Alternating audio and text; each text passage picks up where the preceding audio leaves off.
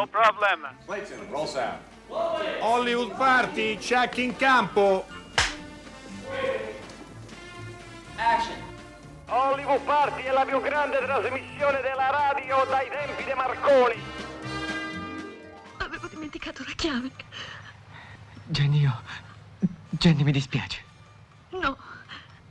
Amare significa non dover mai dire. Mi dispiace.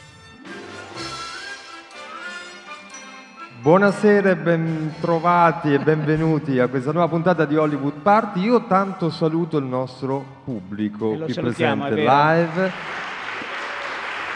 che è numeroso quanto ieri, quindi abbiamo in qualche modo, insomma, non li abbiamo traditi, insomma, o- No, o, no. o sono gli stessi sono No, altri, so- non lo so- sapremo mai. sono altri che non hanno ascoltato ieri sera la trasmissione. E quindi, Eh, giustamente. quelli di ieri non sono più tornati. Perché noi invece. siamo nel programma di Pordenone Legge, allora siamo a Pordenone per Pordenone Legge e come insomma i nostri ascoltatori di Radio 3 sanno perché sono molto attenti e, e stiamo raccontando questo festival, questa edizione facendo questa nostra effrazione, no? E cercando vie cinematografiche all'interno eh, del- delle tante presentazioni, dei tanti libri e anche delle cose di cinema che realmente accadono. Io sono Dario Zonta, Enrico Magrelli qui è alla mia destra e vogliamo presentare il nostro ospite. Sì, pre- lo subito. presentiamo subito e lo ringraziamo molto eh, perché veramente ha trovato il tempo di essere con noi ed è Riccardo Calimani. Buonasera, benvenuto. Buonasera a Eh, voi. Che eh, eh, ha portato qui a Pordenone un, un libro che noi abbiamo cominciato a leggere che- e che ci interessa perché poi molto spesso quando ragioniamo sul cinema, l'abbiamo ricordato anche quando ci ha lasciato qualche settimana fa eh, Guido Fink, eh, quella che è poi la, eh, la creatività eh, della cultura ebraica nel cinema è davvero molto importante. E, e Riccardo Calimani ha scritto un libro che si chiama Non è facile essere ebreo, l'ebraismo spiegato a- no- ai non ebrei. Quindi Presentato questa mattina. questa mattina alle 10 mi pare, Esatto. vero? Sì.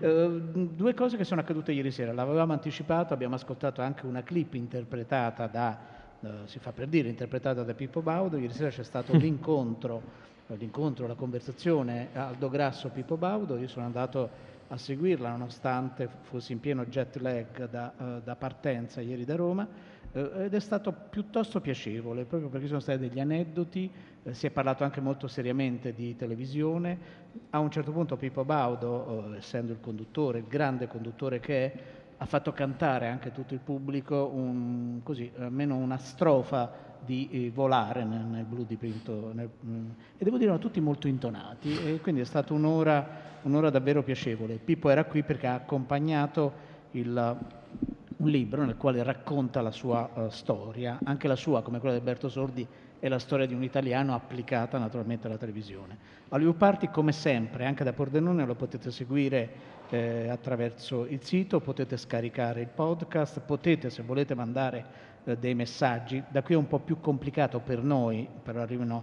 arrivano in regia ed il numero è sempre lo stesso, 335 5634 2996. Io direi che possiamo ascoltare il primo brano eh, musicale e poi eh, conversiamo con il nostro ospite.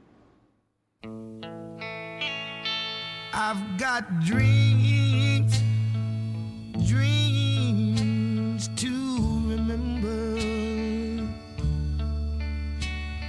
I've got dreams, dreams to remember.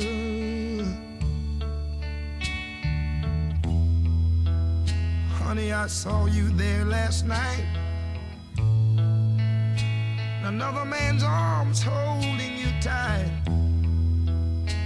Nobody knows what I feel inside. All I know, I walked away and cried.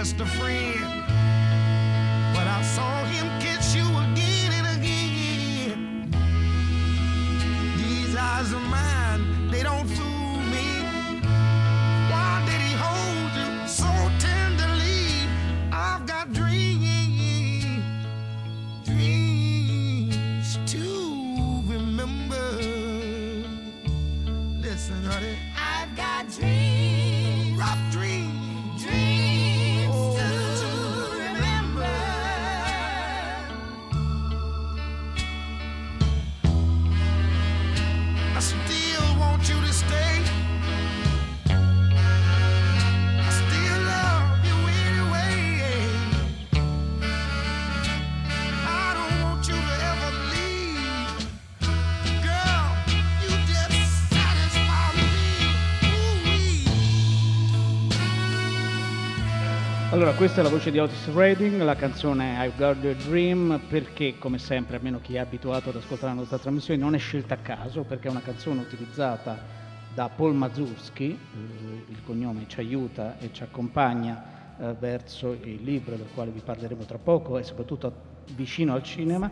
È un film degli anni, eh, degli anni 70, del 73 mi pare, ed è uscito in Italia con il titolo Una pazza storia eh, d'amore. Il nostro ospite eh, invece ha indagato l'universo eh, della cultura ebraica con un libro importante, imponente, eh, che è stato appunto presentato questa mattina, il cui titolo è Non è facile essere ebreo, l'ebraismo spiegato ai non ebrei. Tra l'altro il libro inizia, vorrei subito portarla dalla nostra parte, no? Eh, con la descrizione di una scena, è come se fosse veramente quasi una scena da film. No? Eh, e vorrei iniziare così, che- come inizia il libro, nella descrizione di questa scena. Siamo a New York, quindi non una città a caso per quanto riguarda la storia e la cultura ebraica. Eh, è una scena legata alla biografia familiare del nostro ospite, dell'autore del libro Riccardo Galimani. Eh, si vuole comprare un paio di scarpe, entrate in un negozio di scarpe con vostro figlio di 10 anni, ne provate diverse, si, insomma, si ammucchiano un po' eh, e poi arriva il proprietario. E cosa accade, eh, Riccardo Galimani? Accade che vede la stella di Davide che ha mia moglie e dice, ah, siete eh, ebrei sefarditi o ashkenaziti? E noi diciamo, siamo ebrei italiani, non siamo né ashkenaziti né sefarditi. Non è possibile, risponde lui, e scappa. Va a prendere nel retrobottega un libro scritto in ebraico, lo mette davanti a mia moglie e dice legga. E, e mia moglie supera il test e legge e lui rimane molto stupito, molto sorpreso. E c'è un po' di discussione, mio figlio continua a provarsi le scarpe, non trova nulla, eh, le scarpe si ammonticchiano e l'uomo si dimentica delle scarpe. Eh, per eh, concludere, usciamo da un negozio di scarpe con un libro di preghiere ebraico E non con le scarpe. e non con le scarpe. Allora io dico, se qualcuno riesce ad andare a New York credendo di comprare delle scarpe e uscire con un libro di preghiere, allora comincia a capire che cos'è, qual è il destino ebraico. che mi sembra veramente un, un episodio, un aneddoto eh, notevole. Vogliamo subito ascoltare perché sembra una, una scena che potrebbe stare benissimo in un film di, di Woody Allen. Noi la prima, eh, la prima clip che vogliamo proporvi è proprio Prendi i soldi e scappa. Corrono volontari per un esperimento. I dottori cercano qualcuno su cui inoculare il nuovo vaccino. Non è mai stato provato su esseri umani e quindi non si conoscono i suoi effetti secondari. Per essere sinceri, è un grosso rischio. Ma per chi accetta c'è la libertà vigilata. Sono sicuro che tra voi c'è qualcuno abbastanza coraggioso da correre il rischio. Con questo miraggio, Virgil si sottopone all'esperimento. Il successo è completo, tranne che per un effetto collaterale.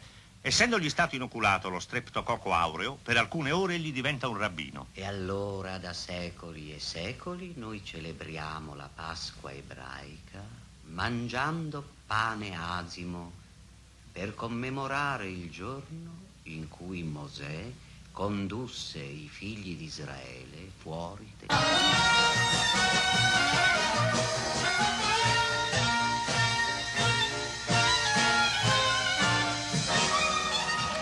Bene, questa era una clip tratta da Prendi soldi e scappa. Il libro si occupa di eh, scrittori e di figure importanti della eh, cultura ebraica, quindi da Trotsky, Grossman, eh, Lukács. E non, e non credo che eh, argomenti, figure, cioè non, non c'è il cinema sostanzialmente dentro questo libro, però eh, quanto secondo lei il cinema ha contribuito eh, nel diciamo, diffondere o rendere più vicina anche quella complessità, quella quel- lo strano tocco dell'umorismo. Hollywood è stata creata Certo. da ebrei russi, ebrei europei che si sono occupati di un nuovo filone di modernità che doveva coniugare e raccogliere idee diverse.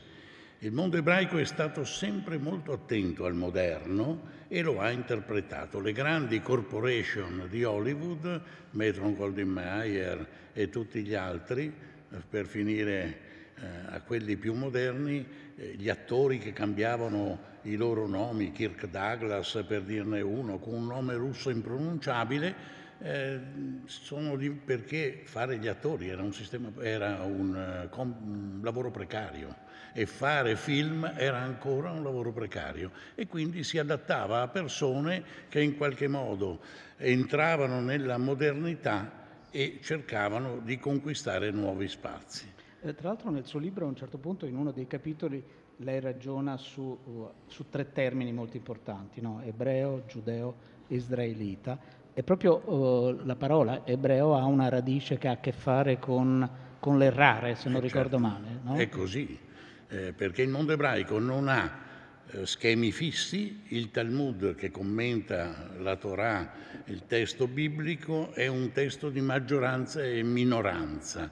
Eh, la presenza di persone che lasciavano le frontiere e che si muovevano ha favorito un nomadismo del pensiero e quindi la rottura di schemi in Austria eh, gli ebrei non potevano entrare all'università, ma Freud eh, era austriaco. Eh, la popolazione di Vienna era il 10% ebraica, eh, gli studenti nelle scuole superiori erano l'80%.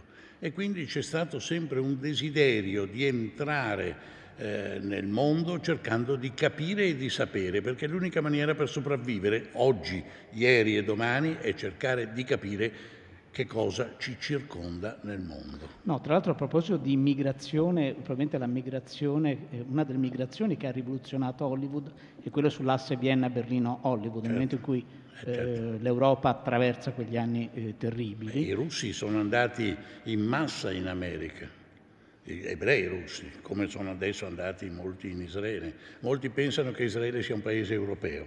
Ci sono i profughi dai paesi arabi, circa un milione e mezzo, un milione e mezzo di russi, quindi è un paese medio orientale ben diverso dalla mentalità europea.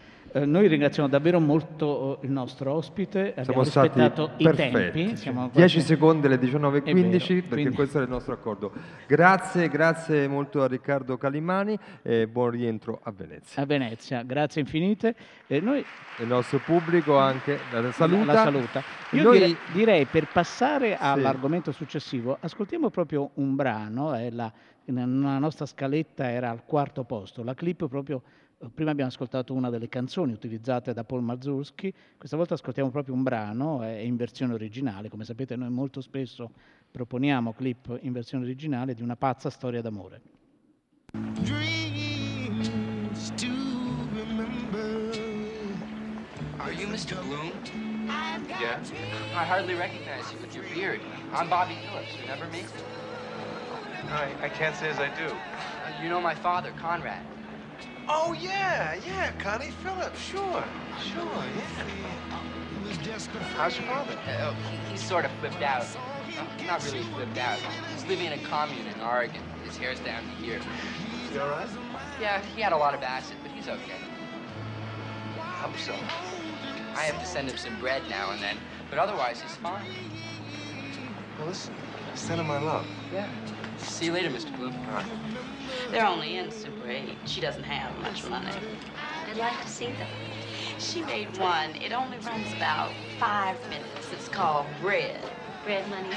No, bread, bread. She baked a loaf of bread, filmed it, then she shows what happens to the loaf of bread from start to finish. It's very funny. Hi, uh, this is Lulu. This is Stephen. Lulu. Hello. Don't I know you? He's my ex-husband. I got a couple of exes wandering around here somewhere. This is Lulu's shop. Oh, It's a nice place. Where's Arlene? Oh, she's out there with uh, Selma. Want to dance?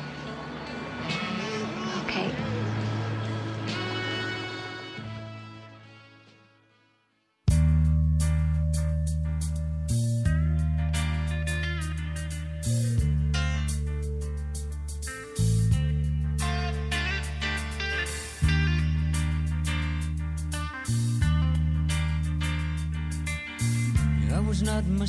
Last night, couldn't set things right with apologies or flowers.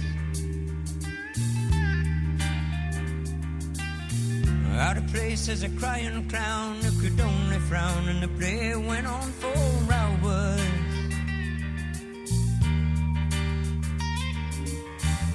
And as I lived my role, I swore I'd sell my soul for one love who would stand by me.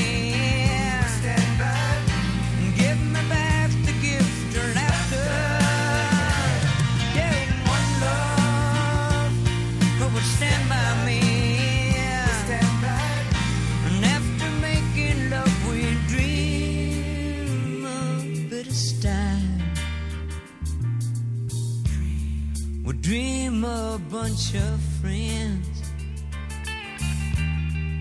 Dream each other's smiles.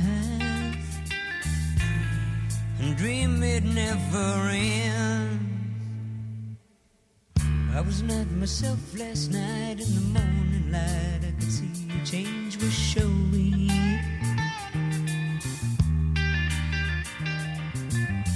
Like a child who was always poor, reaching out more, I could feel the hunger growing.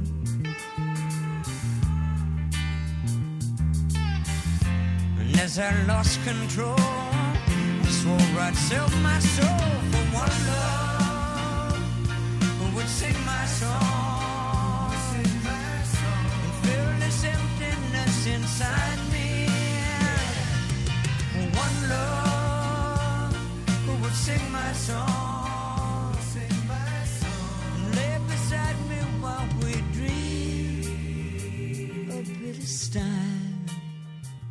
Allora, tu sapevi che oggi Paul Williams, che abbiamo ascoltato, Mi era sfuggito, compie...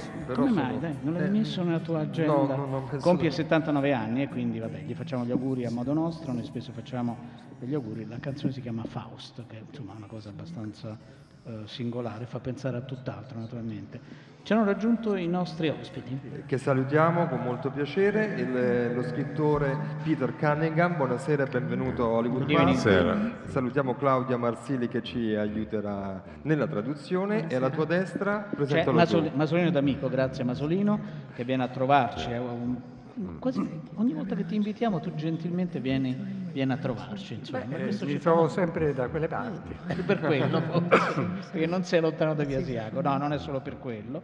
Eh, Perché questa mattina, eh, anzi questo pomeriggio, eh, c'è stata la presentazione eh, del libro Le conseguenze del cuore eh, di Peter Cunningham, tra l'altro un libro che gli ascoltatori di Radio 3 hanno così iniziato a conoscere perché è stato intervistato da Fahrenheit, credo ieri, ma oggi pomeriggio alle 5 e mezza c'è stato un incontro con, la, con Masolino D'Amico e quindi una conversazione tra Peter Cunningham e eh, Masolino eh, D'Amico. Noi mh, quindi diamo eh, per scontato il libro per certi versi, anche se ehm, questa storia, che è una storia, anche una storia d'amore, come almeno il titolo italiano evoca, ambientata nella seconda guerra mondiale, incrocia il destino di due uomini eh, e una donna, ehm, e così eh, ha- ha una, ehm, diciamo così, un respiro, eh, eh, un umorismo frizzante, eh, è, una- è un'opera di potente sensuale lirismo, eh, come ci viene eh, riportato. Noi sempre Hollywood Party siamo, sempre cinema raccontiamo, però ecco questo- questo- questa trama così ci fa venire in mente anche alcuni film. Eh, la domanda che vorremmo chiedere a Peter Cunningham, vorremmo fare a Peter Cunningham è se il cinema nella- entra, diciamo così, nel suo laboratorio, nel suo tavolo di scrittura come riferimento, come eco lontana, come un immaginario che comunque eh, il Novecento lo ha insomma, vissuto ampiamente. Non voglio citare Jules Jim per non essere troppo banale, però insomma... eh, Citiamolo. e citiamolo. Funziona così o no? Uh, good evening, bu- buongiorno, and uh, thank you uh, for having me on the show. Uh, I, I think uh, that cinema informs all our consciousness today. Uh, you can't escape it. I don't particularly think in terms of movie when I'm writing. Afterwards, sometimes uh, my books are very cinematic, but that doesn't actually uh, influence me during the writing process. Buonasera e grazie per avermi voluto qui. Sicuramente il cinema è una parte molto importante, in- informa direi proprio la nostra coscienza. Ecco, eh, non lo possiamo evitare, fa parte della nostra vita. Io non penso in particolare al cinema o a determinati film mentre scrivo e poi una volta finita la- l'opera, diciamo così, vedo però il valore cinematico di quello che ho fatto. Eh, proprio sul valore cinematico, perché a volte, eh, o cinematografico per meglio dire, a volte quando si legge un romanzo si dice sembra scritto quasi pensando a un adattamento cinematografico. Allora le vorremmo chiedere proprio quali sono gli elementi cinematografici della scrittura secondo lei? I think if the uh, in, in in a book, if if the book is powerful enough, it grasps the reader's imagination, and because we live in an age of cinema, I think everybody says, uh, "Oh, that would make a great movie," uh, and this is because we are automatically disposed to using our imagination, not just in books nowadays, but in movies. So we, uh, it's, it's it's like the next step. Io credo che i romanzi siano uno strumento estremamente potente per far leva sulla nostra immaginazione, per stimolarlo.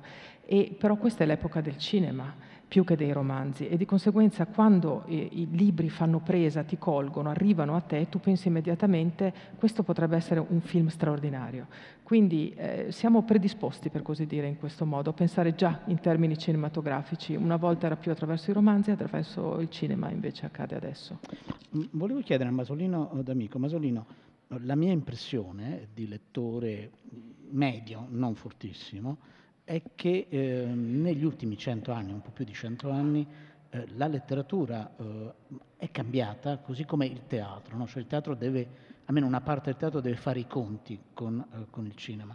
Eh, Qual è, il- è una mia impressione che la, che la letteratura sia molto cambiata anche perché sente l'influenza, l'interferenza del cinema? Ma sai, il cinema è nato dalla letteratura perché mh, quando si sono fatti i primi film si sono presi a modelli romanzi. no? Il tuo amico Einstein diceva che nessuno, il montaggio come lo fa Dickens non lo fa nessuno. Quindi il cinema è nato modellandosi sul romanzo ottocentesco con quella...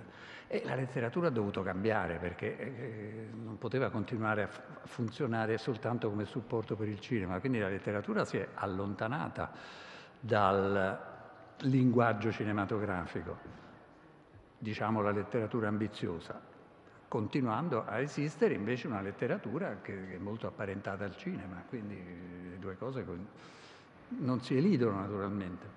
No, no, riescono a coabitare o a convivere. Ehm, appunto, Le conseguenze del cuore parla di una storia d'amore, di un- una sorta di, di triangolo perfetto e imperfetto. Noi vi proponiamo una. Abbiamo scelto molti, eh, molte scene da eh, film d'amore, alcuni ovvi, altri un po' meno. Ovvi poi si fa per dire, consueti ai quali siamo abbastanza abituati. Vogliamo cominciare proprio con qualcosa di tradizionale che non è stato un grande romanzo, forse neanche un grande film, però ha avuto sia il romanzo che il film un grande successo ed è Love Story.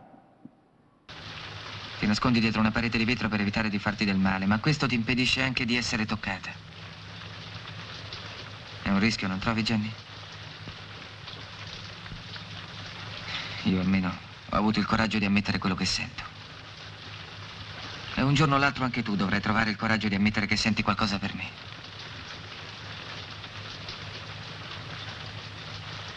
Io la sento.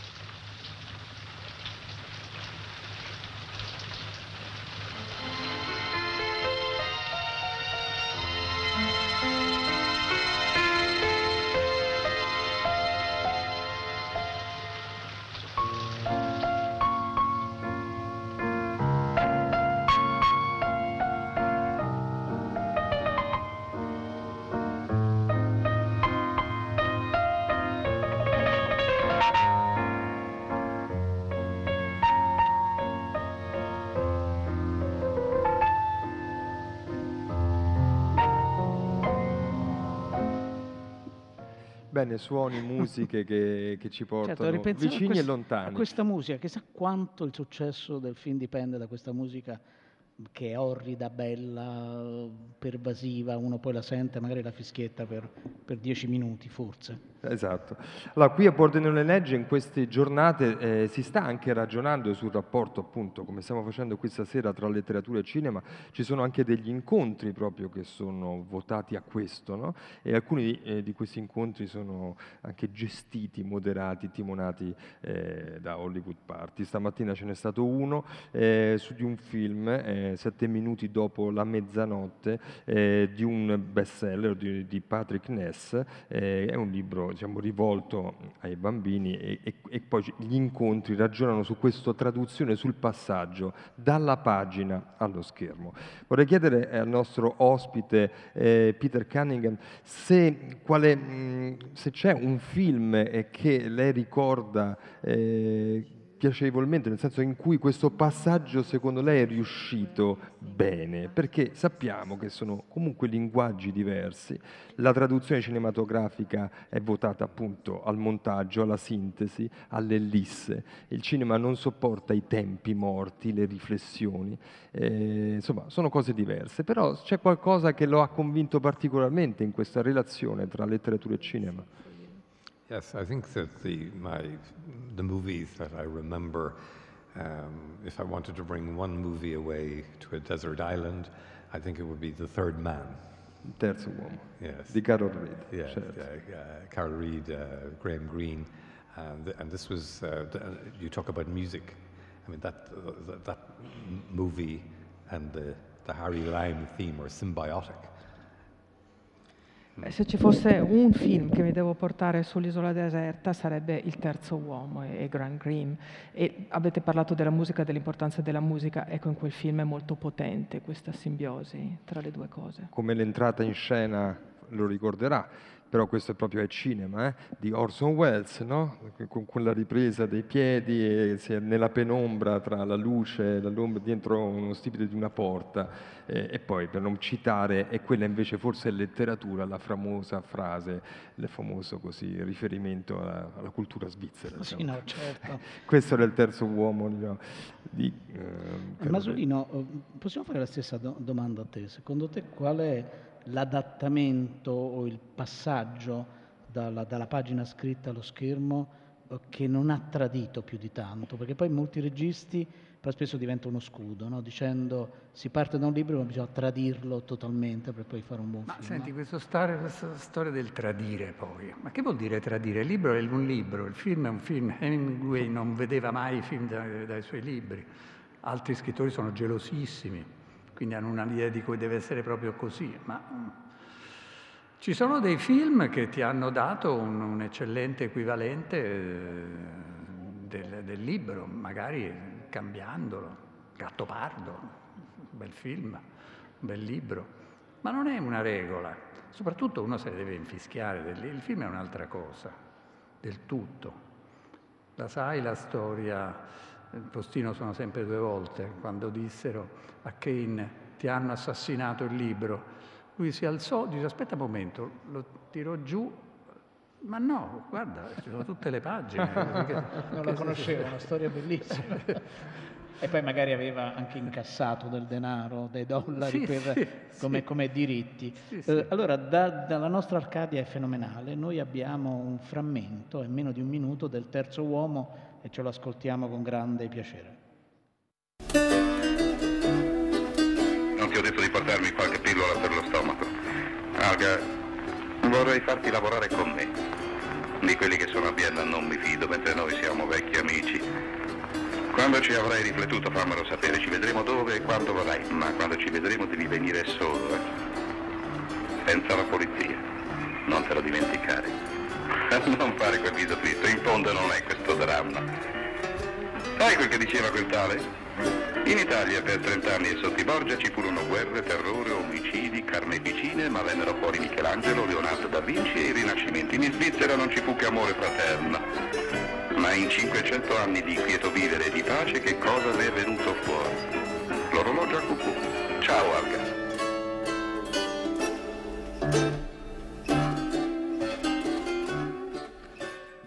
Neanche farlo apposta, abbiamo Mm, trovato No, una clip. quella poi è la frase che è nella memoria Sì, di tutti. certo. Credo che Hollywood Party non potrà più andare a Locarno perché poi insistiamo con questa frase.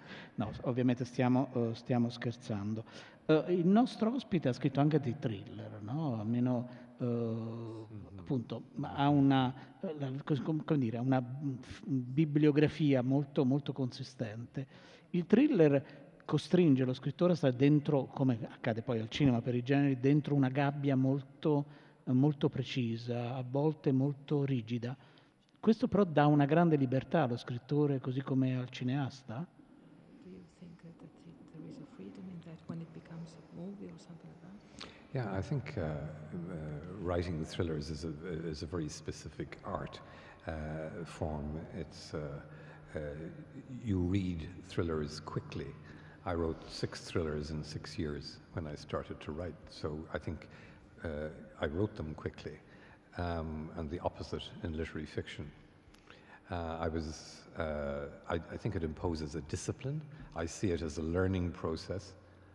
Um, I was also thinking when you were asking uh, uh, the professor about and myself about you know the progression from books to movies.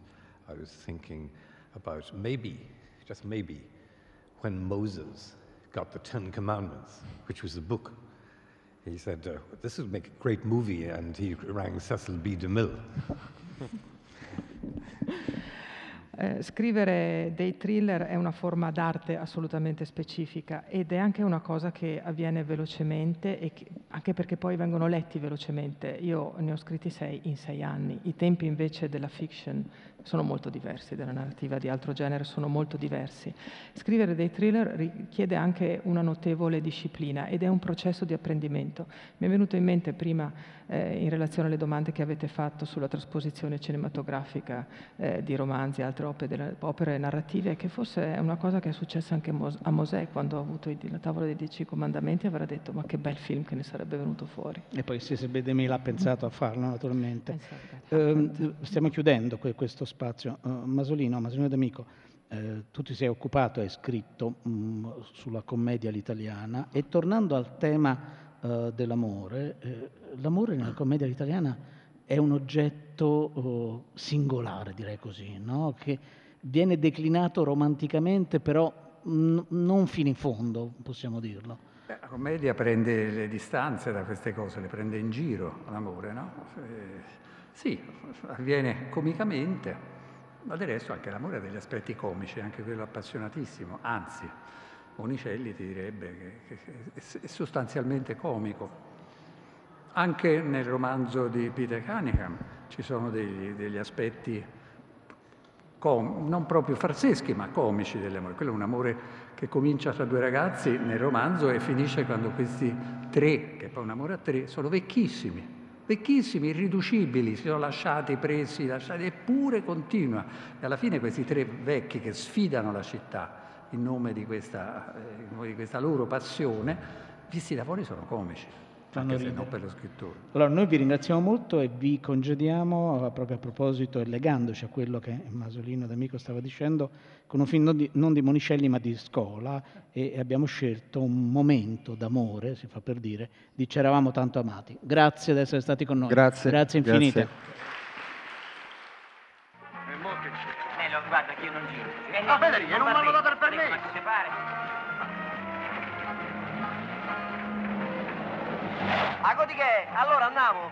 Ah sì, andate voi, poi ripassate di fate il taxi. Granite, pronta? Si sta truccando. Guarda, Nello, che questa storia... Signori, pausa per Posso tutti! rivolgere la parola in quanto mi aveva permesso di lavorare. Pierluigi, piantala. Ha raggiunto l'obiettivo, scopre che la vita è tutta un'altra cosa. Dottori, gli sta bene la signorina va a scenerai? Ma che fai? Non la scoprire, coprila, va benissimo.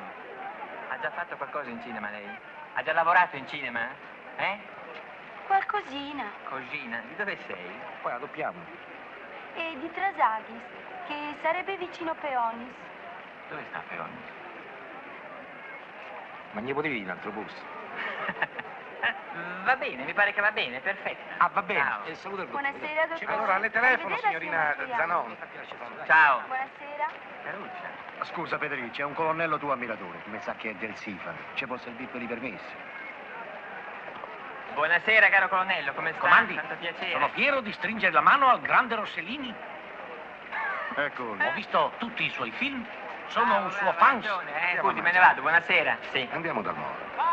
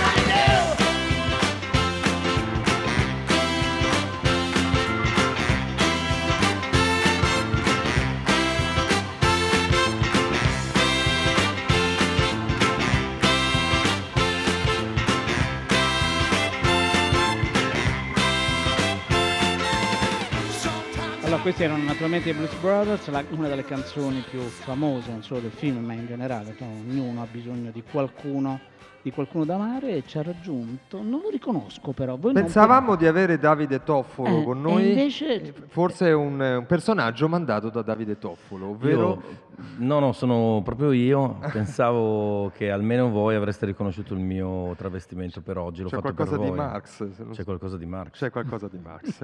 grazie, grazie per questo omaggio. Allora, Davide Toffolo ha una maschera, diciamo così, Sì. perché i nostri, il pubblico qui presente lo vede, i nostri ascoltatori no, eh, che appunto evoca eh, questo meraviglioso personaggio che, che evidentemente... però c'è anche nella, nella copertina del libro. Sì, perché io sono, la mia parte pubblica è sempre mascherata, non esiste la mia faccia senza la maschera, però oggi ho fatto un upgrade alla mia maschera Sì.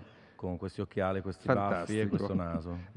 Graphic Novel is Back è il, eh, il nuovo lavoro eh, che Davide Toffolo presenta qui a Pordenone, eh, Rizzoli eh, Lisard. Noi abbiamo una copia qui davanti, eh, non l'abbiamo, è fre- penso che È sia uscita, po- ecco, proprio, quindi siamo giustificati. È appena Sì, sì, sfornata, sì, infatti sì. appena ha un sfornata. suo tepore. Ha un suo eh, tepore. e la presentazione ci sarà domani, Domani. con un, suo, un tuo collega. Con un mio collega che è Alessandro Baronciani e, mm, e domani faremo la presentazione vera del libro, la prima, quindi anche eh, piena di sorprese chiaramente. Ma se Graphic Novel is Back, eh, dove era andato precedentemente? Eh, prima era una graphic novel is dead, eh, Ok. qualche anno fa era morta, adesso è tornata ed è mm, un, un fumetto che racconta un po' la mia vita, eh, che è una vita appunto a metà fra la musica e i fumetti. Eh, una vita cioè, non, diver- no- non interessante come quella di, di qualcuno forse più eh, interessante di me, però abbastanza interessante perché io sono una rockstar a metà fra il fumetto e, e la musica. Eh, Davide, Davide Toffolo, tu stai pensando, noi è uscito, era, era a Venezia, è uscito anche, mi pare che abbia eh, raccolto una certa eh, attenzione, 5 è il numero perfetto, di, Sì. Di un tuo collega, insomma. Di un no? mio maestro, non tuo solo un maestro, collega, vabbè, vabbè, però insomma... anche un amico, però che anche il mio Igor. editore è stato, e è anche il mio editore, ed è anche un mio amico che è Igor. sì. Hai avuto modo di vederlo il film? L'ho visto. Cosa, cosa ne pensi, al di là dell'amicizia del fatto che è il Io- tuo editore? Io mi sono gasato proprio. Eh, penso che sia un film bellissimo, eh, favolistico, dove eh, ci sono degli attori incredibili, che- gra- grandi attori italiani, in una forma smagliante, vuol dire che il regista li ha saputi tenere su alti, e forse un po' eh, lontano dalla modalità italiana contemporanea di fare i film, però io dentro ci ho visto eh, Chitano, eh, Leone, ho visto... Mi sono divertito, mi sono divertito, anzi lo consiglio a tutti di andarlo a vedere. No, noi eh, per ora ne ascoltiamo un, un momento, un passaggio di 5 è il numero perfetto. Stai facendo una cultura con tutti questi giornaletti. Li dovreste leggere anche voi, Peppi. Diabolic, Zaghi Mort, tutta roba buona. Ma c'è sta criminale che è una sciccheria. Belli femmine, bei costumi e sta roba tutta quella che è buona. Una vita coi fiocchi. Pure a Nino, figli miei, ci piacevano questi giornaletti. Con tutto il rispetto, Papi, ma lui si leggeva le americanate. Quella roba a me non mi piace. Sono tutti eroi, stanno dalla parte sbagliata. Chi sti qua invece sono tutti delinquenti. È per questo che sono fortissimi. A così stanno le cose. Gli americani non hanno mai capito un cazzo. Il- una delle voci è quella di Tony Servillo, gli altri attori sono Carlo Buccirosso, Valeria Golino e poi ci sono anche eh, altri eh, attori. E la cosa interessante è che non è una tr- trasformazione banale della graphic novel sul- sullo schermo. Questo eh, appunto graphic novel is back può diventare un film, avresti voglia di farne un film? Ma allora diciamo, questo mio libro è un libro particolare, è più vicino alla poesia che al cinema, se vogliamo fare un parallelo. ehm, è costruito ad episodi, perciò ci vorrebbe un grande attore, so- un grande eh, regista, non so, Gregoretti, per dire, per fare un film eh, come questo, eh, per trarre un film da questo libro. È un film a episodi, è un, sì, un film, un libro a episodi, e, e la cifra giusta di lettura è quella, diciamo, di commedia. Eh, è la possibilità, che penso sia data dalla mia età, eh, che non è più quella di un ragazzo, di avere la possibilità di avere uno sguardo anche ironico su quello che mi succede, su quella che è la- l'incredibile avventura dell'esistenza mia, ma penso di tutti. Senti, cosa pensi dell'invasione? Cioè, ormai il cinema sembra eh, stia collassando un certo tipo di immaginazione cinematografica, per cui ha trovato nella- nei, nei fumetti, nei supereroi, una vena eh, creativa assolutamente derivata, no? E quindi è un cinema di, dire, di seconda mano, così lo chiamo io, anche se con grandi mezzi. Ti piace, ti interessa, ti diverte, ti annoia? Beh, allora io faccio parte della generazione dei bambini che hanno letto i supereroi americani, perciò tutte le volte che vedo un film eh, americano di supereroi, e vado spesso a vederli veramente, ci casco anche quando non sono belli, eh, devo dire che la prima cosa che mi viene in mente è pensare che quelle sceneggiature lì sono state fatte più di 30 anni fa, altre volte anche 40 anni fa. C'è un immaginario eh, che in qualche modo è entrato nel mio nella mia mh, psiche eh, appunto quando ero un lettore bambino di supereroi e perciò in qualche modo vederli sul grande schermo mi eccita sempre, devo dirlo. Eh, non sempre sono belli, ehm, però mh, mh, devo dire che... Appena esce uno di questi film tu vai a vederlo. Non, comunque. appe- cioè non, sono, un- non sono un maniaco, non sono un maniaco di, di film eh, dei supereroi, però ad alcuni personaggi sono affezionato e alcuni funzionano anche al cinema. Ecco.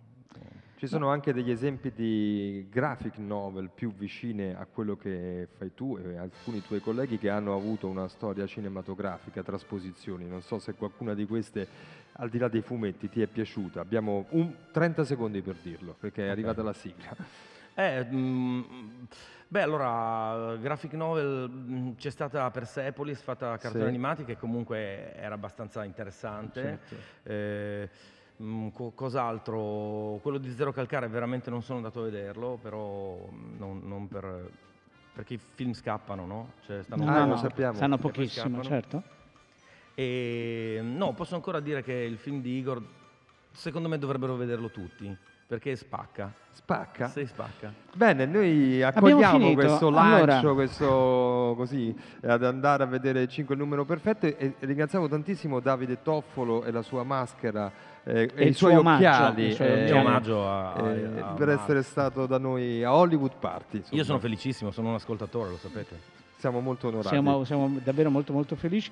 Max è Groucho Max, lo dico Sì, per sì, eh, gli sì, ascoltatori. forse non perché- l'abbiamo dato- eh, no- perché- non- C'era già della paura. Già no, della non si sa paura. mai, è meglio precisare. È vero, hai ragione, gli ascoltatori non Questa, lo hanno visto. questa è la nostra sigla. Allora, chi ha fatto questa puntata da Roma? Le nostre curatrici Francesca Levi, Madrena Agnisci, Luciano Panici era il nostro tecnico alla console a Roma, l'Arcadia, Riccardo Amorese, Alessandro Boschi, Erika Favaro. Però qui eh, c'era il grosso. C'era Maurizio Mona e Paolo eh, Cassano, no? Sì, perfetto. Eh, ho un dubbio, l'ho scritto un po' velocemente. Ringraziamo tantissimo perché tanto l'impegno. Eh, noi vi salutiamo, Enrico No, e Magrelli. c'erano Riccardo Canignani, Ah. bisogna dirlo, Pietro Canina, Ma- I Masolino nostri D'Amico, ospiti, Davide Toffolo certo, in Groucho. Marx. Ma soprattutto c'erano i nostri ascoltatori, I nostri ascoltatori live, che salutiamo noi come vediamo, sempre. Che ci ascoltano e ci vedono. Zonta Magrelli saranno qui ancora domani. Passate una buona serata. Numerosi venite, grazie.